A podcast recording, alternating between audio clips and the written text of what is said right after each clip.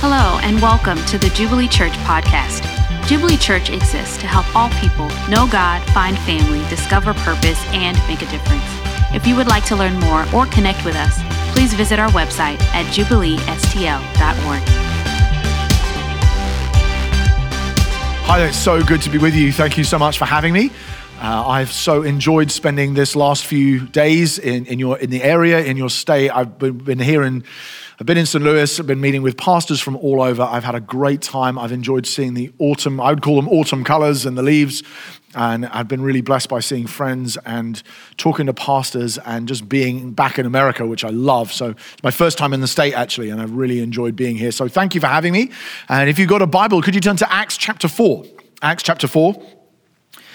During the Super Bowl last February, there was an advert that you may have seen during many of the breaks uh, featuring Bruce Springsteen. It was an advert for the Jeep, and the advert was called The Middle. I don't know if you, I presume many of our homes we would watch the Super Bowl. I live in England. We don't watch American football because we think football is a game to be played with feet. But nevertheless, I saw this ad. A lot of people did. It was, a, or commercial, you might call it. It was, a lot of people saw it, and it was a, a, a, sto- a sort of storytelling advert about the way that as a nation we all need to meet in the middle. And it was shot in Lebanon, Kansas, which I guess is not that far from here, in, in, American terms anyway, but it's the exact middle of the lower 48, the exact middle of America. So it was the idea what we need is a nation that's divided needs to be able to come together and meet in the middle. I don't know why that would mean you need to go and buy a Jeep. I didn't quite make that connection uh, in the advert, but it was the idea that as a nation, people are fragmented and divided, but we need to meet in the middle. What Bruce Springsteen might not have known is that if you weight America not by space, but by population, the exact middle of America is not in Kansas, it's Missouri.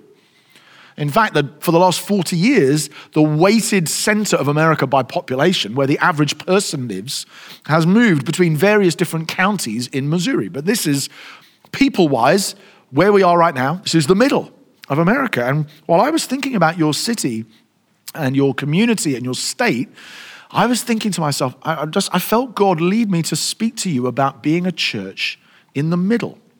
A church that in, a, in divided times where there are extremes here and extremes there, and there are things that often don't go together, speaking to you a bit from Acts chapter 4 about what it is to be a church in the middle, a church where things that don't often get brought together come together here in the church, in this church, in your community. Things that are often tragically divided and separate, finding unity in the church. And I think Acts chapter 4 gives us some remarkable examples of how to do that. And the fascinating thing about the advert I mentioned, the Bruce Springsteen ad, is the lack of a solution. So I was watching this ad and listening to the, it was well written, it was beautifully shot, as, as these Super Bowl ads always are. But the diagnosis of the problem was really good. We live in divided times, politically, racially, sexually, culturally, religiously, and we need to find a way somehow of meeting in the middle. And I think probably most of us would resonate and would say, Yes, I can see why that's good. We need to do that. But the solution was completely ineffective. The solution was aging rock musician in the middle of nowhere driving a Jeep on his own. And I was thinking, how does that bring people together? Like, I'm not sure that it does on its own at all. Hey, America, come together and buy an SUV and drive around in the middle of nowhere on your own. I'm not sure that that's quite the consensus building center that the advertisers perhaps think it is. Now, 21st century America is not the first society in history to be divided. It's in some ways it's an encouraging thing that as it's as to the extent that you are divided, you're aware of it and see it as a problem. And in many societies in history, they'd be very divided between rich and poor, and people just wouldn't care. Uh, the, my last trip before this, uh, before COVID started, I was in India and I was meeting a lot of people who, you know, came talking to me about the legacy of British rule in India. British India was an incredibly divided society, but the British didn't care. They're just like, no, okay, well, we're ruling it and you guys aren't. What's the problem? In your culture, it's seen as a problem if there's division. And we want to meet, there's a, there's a desire to come together and meet in the middle. That's a good thing. But if you were to head into a bookshop near here, to read about the div- divisions in America, you would find plenty of people analyzing the problem very well, but with solutions that don't match up to the reality of the world or the scale of the need. How do you bring wildly different people together? Now, you can see this a mile away, but here it comes anyway. God's solution to that kind of division is the church. God's solution, God's way of bringing people together into the middle to meet and to build relationships and deep uh, structural integrity and love and care and grace for one another. God's idea to do that is through the church of Jesus Christ. God's response to the human tendency to divide into like minded groups who are suspicious of each other, God's solution is the church of Jesus Christ, where people say, I will, I will, my allegiance to Jesus will overcome my allegiance to all of these other things, even my own tribe, and I will come here and I will meet you in the middle because we both serve a Lord who's bigger and greater than we are. The church is called to be a place where things that are separated normally get united in Christ. The church is called to be a place where we meet in the middle, and so is your church. I want to read from Acts chapter 4, beginning at verse 23. When they were released, they went to their friends and reported what the chief priests and the elders had said to them. And when they heard it, they lifted their voices together to God and said, Sovereign Lord, who made the heaven and the earth and the sea and everything in them, who through the mouth of our father David, your servant, said by the Holy Spirit, Why do the Gentiles rage and the peoples plot in vain? The kings of the earth set themselves, and the rulers were gathered together against the Lord and against his anointed. For truly, in this city they were gathered together against your holy servant Jesus, whom you anointed, both Herod and Pontius Pilate, along with the Gentiles and the peoples of Israel, to do whatever your hand and your plan had predestined to take place. And now, Lord, look upon their threats and grant to your servants to continue to speak your word with all boldness, while you stretch out your hand to heal, and signs and wonders are performed through the name of your holy servant Jesus. And when they prayed, the place in which they were gathered together was shaken, and they were all filled with the Holy Spirit and continued to speak the word of God with boldness. Now, the full number of those who believed were of one heart and soul. And no one said that any of the things that belonged to him was his own, but they had everything in common. And with great power, the apostles were giving their testimony to the resurrection of the Lord Jesus, and great grace was upon them all. There wasn't a single needy person among them. For as many as were owners of lands or houses sold them and brought the proceeds of what was sold and laid it at the apostles' feet, and it was distributed to each as he had need. Thus, Joseph who was also called by the apostles Barnabas, which means son of encouragement, a Levite, a native of Cyprus, sold a field that belonged to him and brought the money and laid it at the apostles' feet. This is the word of God. In theological terms, the way that you meet in the middle is not by compromising equally between two truths. It's to affirm two truths at the same time, even if, especially if, the result is mysterious. So, an obvious example Jesus is not half man, half God. Do you want to meet in the middle? Your theological convictions about Jesus, divinity, humanity. How does that work? What you don't do is say, oh, he's kind of half and half. The way you do it is by saying Jesus is fully man and fully God. And those two truths meet in the middle in him. So, theology is more like a salad than a smoothie. So in a smoothie, you put lots of different fruits in and you mix them all up and stir it and whiz it. And then you give someone a drink. And sometimes you might even have to guess. If you, if you had this, someone gives you a smoothie and they say, guess what's in it? And you go, ah, it's, it's obviously a bit of strawberry or maybe a bit of banana, but anything else? And they say, yeah, there's a bit of guava, a bit of lemon juice or something. But you can't always tell what's in it because the, the individual fruits have been submerged into this sort of huge smoothie like soup that doesn't really taste exactly like any of them. Whereas in a salad, what happens is all of the different elements preserve their unique identity and sit next to each other and enhance each other.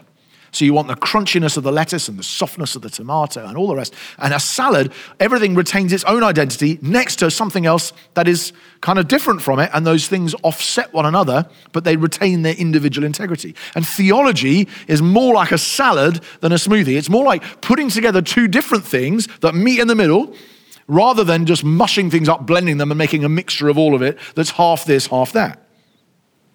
And there's a great example of that right at the start of the passage we just read. Great example of how the church is called to be a place where people meet in the middle by being a both and community right at the start. How do you, for instance, how do you combine urgent, desperate prayer and utter confidence in the sovereignty of God? Right? At what, what people can do is at one end of the spectrum, they would have people who pray passionately, but think that ultimately God isn't sovereign over all things and certainly not all human decisions. And they're praying desperately because they go, God, you've got to do something. But they don't think he's basically sovereign over all things, but they're calling on him to do something about this thing. On the other end of the spectrum, you might have people who think the exact opposite, who say, well, God is sovereign, so I don't really know why we'd need to pray. Because, you know, que sera, sera, whatever God would, you know, if God's got it in mind, I'm sure it'll happen. And so you get passive acceptance on this side, and you have passionate prayer, but without a belief in God's sovereignty on the other side. But in this church, in the Acts 4 church, what happens is those two things meet in the middle. You have a group of people who, verse 24, they lifted their voices together to God and said, Sovereign Lord, who made heaven and earth and sea and everything in them, verse 29, look upon their threats and grant your servants to continue to speak your word with all boldness. They have a people whose confession is we are going to pray to a sovereign God who is in charge of all things. And actually, as we'll see in a minute, the very plan to have Jesus crucified was your plan in the end. So you're in charge of all things. But we are now going to ask you desperately would you step into this situation right now and give us power and give us boldness to preach and to heal? Because if you don't have that, we don't have that, we have nothing. And so what they do is they combine these two things a high view of divine sovereignty and a high view of the urgency of prayer, and they bring them together and meet them in the middle. This church combines things that are often kept separate. This is one example. They don't think if God's sovereign, why pray? They think if God is not sovereign, why pray? Why would I pray to a God who isn't in charge of all things? You have to swallow a lot of mystery at that point, but that's Christianity, and that's what this church do. That's one example of how their both andness, their meeting in the middle, functions in this church. You get the same sort of thing a few verses later with the coming together, the meeting in the middle of the Word and the Spirit. All right, so verses 29 to 31, they pray, Now, Lord, look upon the threats of these people who are persecuting us and grant to your servants to continue to speak your word with all boldness while you stretch out your hand to heal with signs and wonders. And when they've prayed, the place in which they were gathered together was shaken, and they were all filled with the Holy Spirit and continued to speak the word of God with all boldness. Right? In, again, in, in your nation and mine, churches that are really strong on the word, churches that are really strong in pursuing the power of the Holy Spirit, often separated from each other. Often, not always. But this church is a church where they meet in the middle a church that is totally committed to the power of God to break out and mix the people of God and to heal people and work signs and wonders and speak prophetically, and where they do all of that because they want to be equipped with boldness to speak the word, because they want to share the gospel, because they want to lift up Christ and have people respond to his words and obey him and have their life transformed by him. And so churches of the Spirit and the word come together in Acts chapter 4. In the Western world, for various historical reasons, those traditions have been separated somewhat in the last hundred or so years. And churches which are passionate about studying scripture are not always passionate about signs and wonders, and vice versa. But in this church, in scripture, and in this church we're speaking to now, the, the pursuit of word and spirit, gospel centered and spirit empowered, they come together, they meet in the middle. This is part of, I know, well, this, I know this, is, this is easy, right? Because this is on your website. This is something that you want to be as a church. And, but it's just good to see it. It's in Scripture.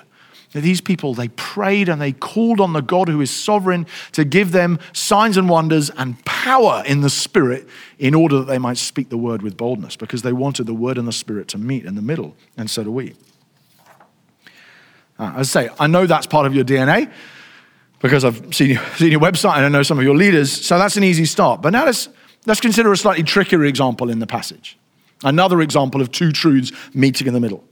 Right? The meeting in the middle of divine and human activity, what theologians call compatibilism, the idea that God's activity or agency and ours meet together in human decisions. I can see that in this text as well. I can see it in two ways. The first is in the writing of Scripture itself.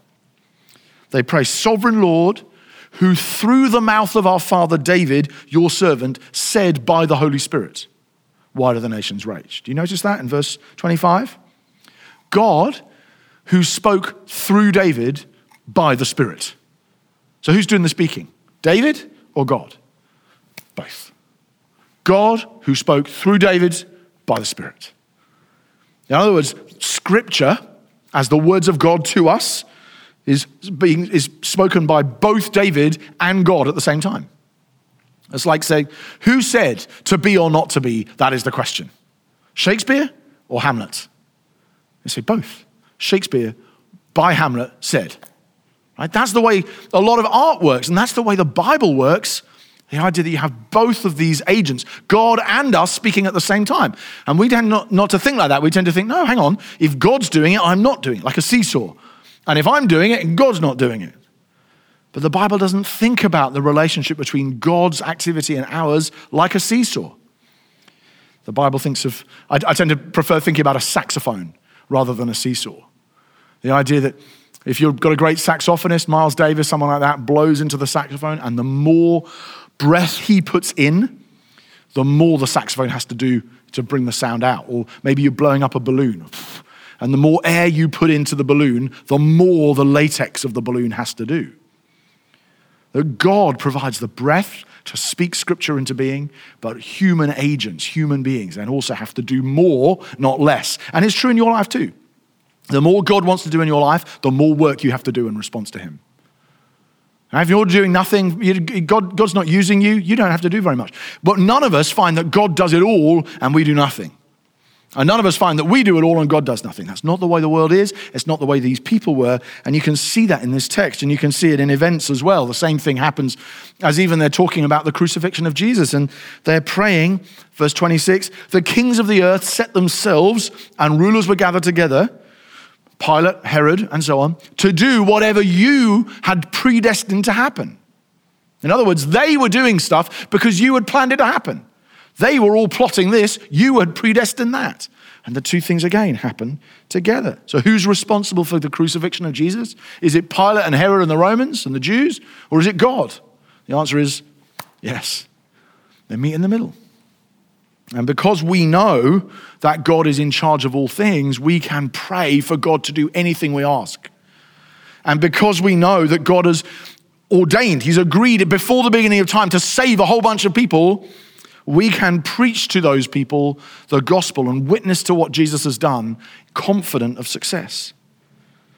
Acts 18 says the same thing later in this book. God appears to Paul and says, Paul, you've got to stay where you are, keep preaching, don't back down, because I've got lots of people in this city who are my people. So the idea of God's in charge and we've got a lot to do, meet in the middle. So I'm, I'm using all of these as examples of how this church is a both and church.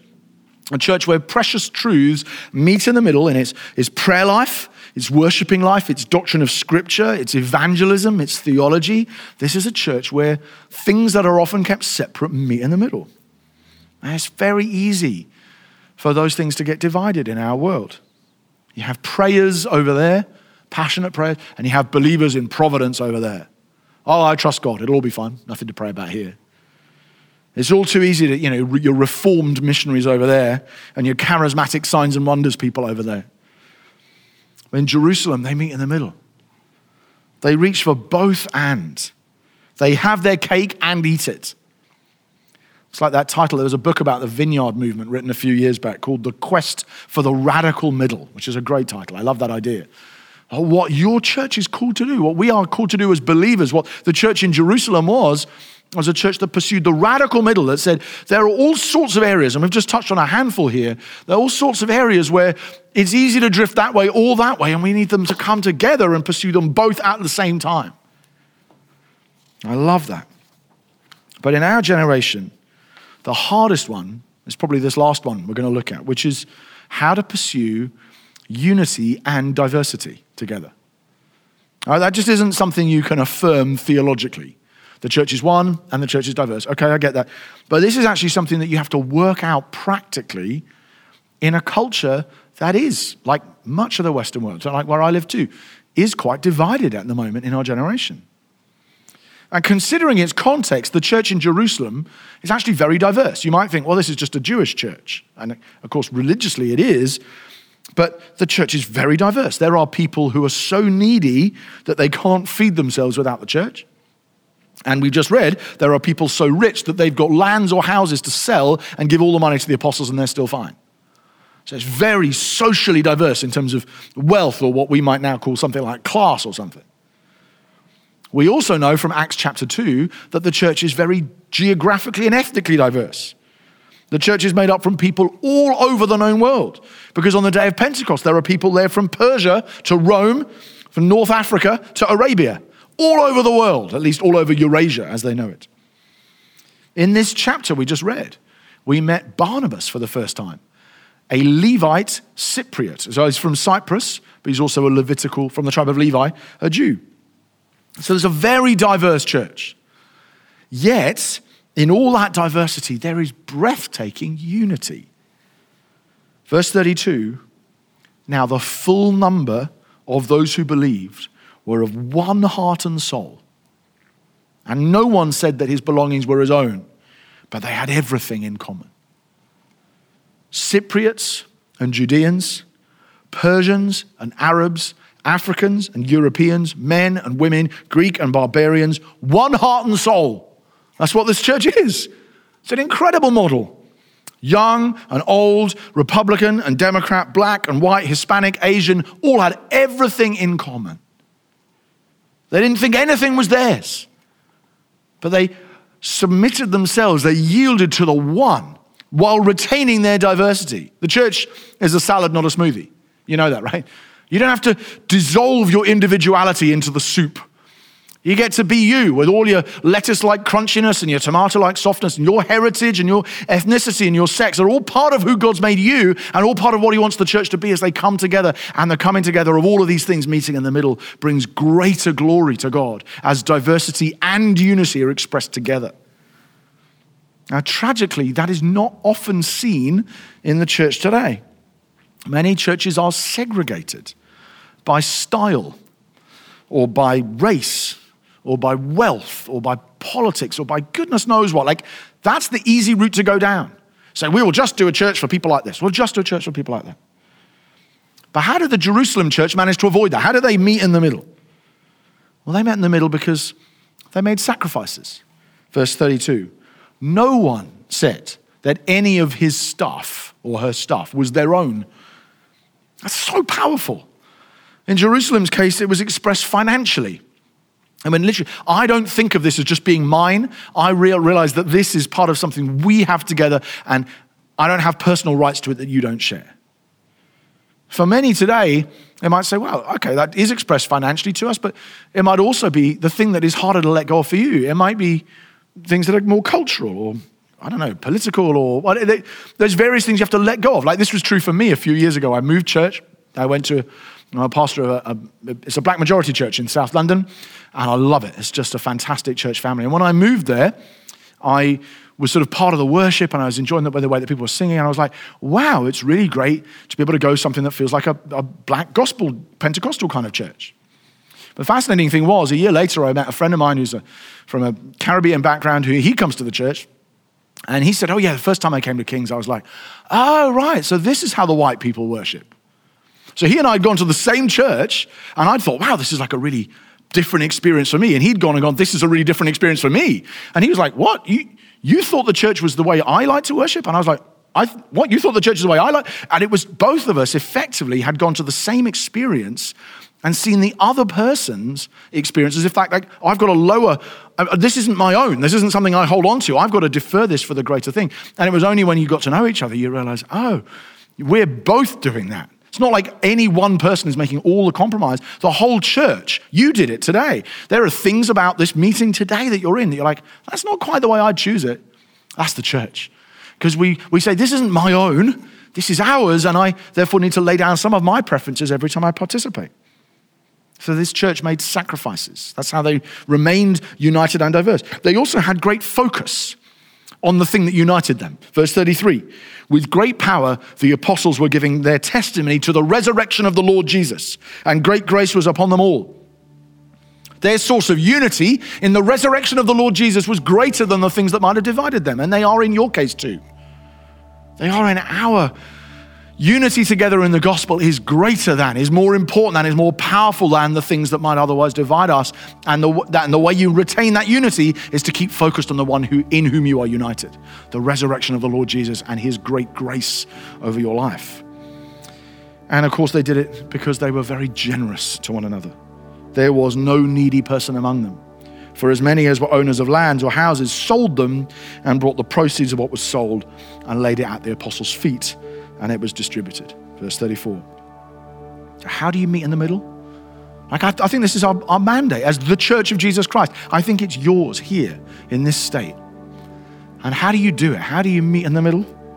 God's solution is a community where people don't think of things as just their own and they focus on the thing or the one in whom they are united and they have generosity to those who have less. It's called the Church of Jesus Christ. And it's a community in which all of us, by God's grace, meet in the middle. Let's pray.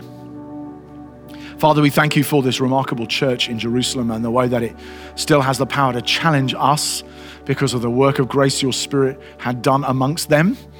And Lord, I pray for my brothers and sisters in this church, in this state, in the middle of this great country, I pray you would make us a church where theologically and experientially and culturally and personally we would be united in our diversity, that we would be a place where theological truths are held together, where different kinds of people come together, and where the resurrection of the Lord Jesus and his great grace is seen for the wondrous thing it is, because we are not divided but united, and we meet in the middle. And I pray these things in Jesus' name. Amen.